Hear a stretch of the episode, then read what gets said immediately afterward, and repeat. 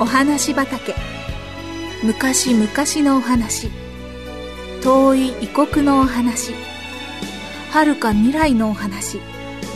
それからすぐお隣のお話。ほんのさっきのお話。今日はあなたに届けます。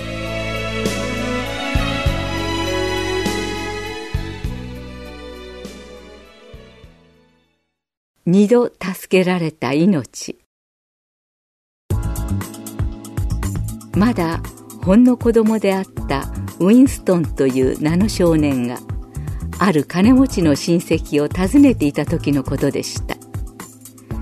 運命的な出来事が起こったのです。その日敷地内にあるプールのそばでウィンストンは一人遊んでいました。彼はほとんど泳げなかったのですがふざけていた時に足を滑らせ底の深いプールに落ちてしまったのです。彼はもがきながら必死に助けを求めました。するとたまたまプールの近くの木の手入れをしていた庭師の息子がその叫び声に気づいてくれたのです。若者は急いで芝生を横切るとプールに飛び込み溺れかけていたウィンストンを引っ張り上げたのでした。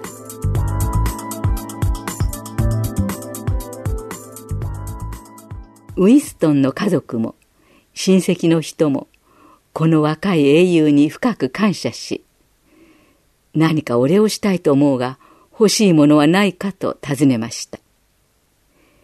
庭師の息子の答えがすぐに返ってきました。彼は教育を受けるために学費を貯めていましたがまだ十分でなかったのです。それで学校へ行って勉強がしたいのです。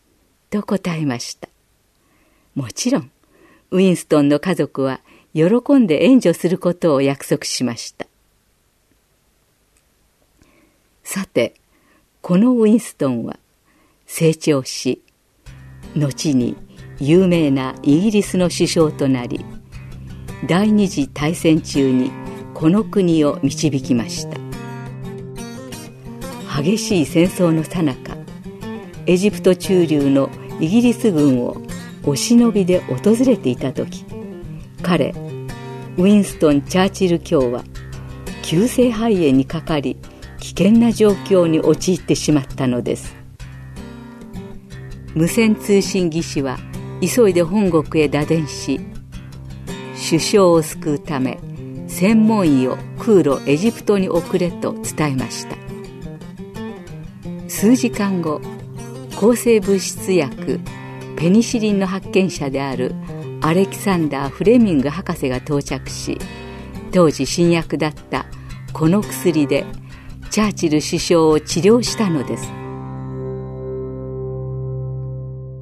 チャーチル首相が回復して意識を取り戻した時治療に当たった医師の顔を見上げて次のように言いました。フレミング先生、あなたは私に二度命をくださいました。ありがとう。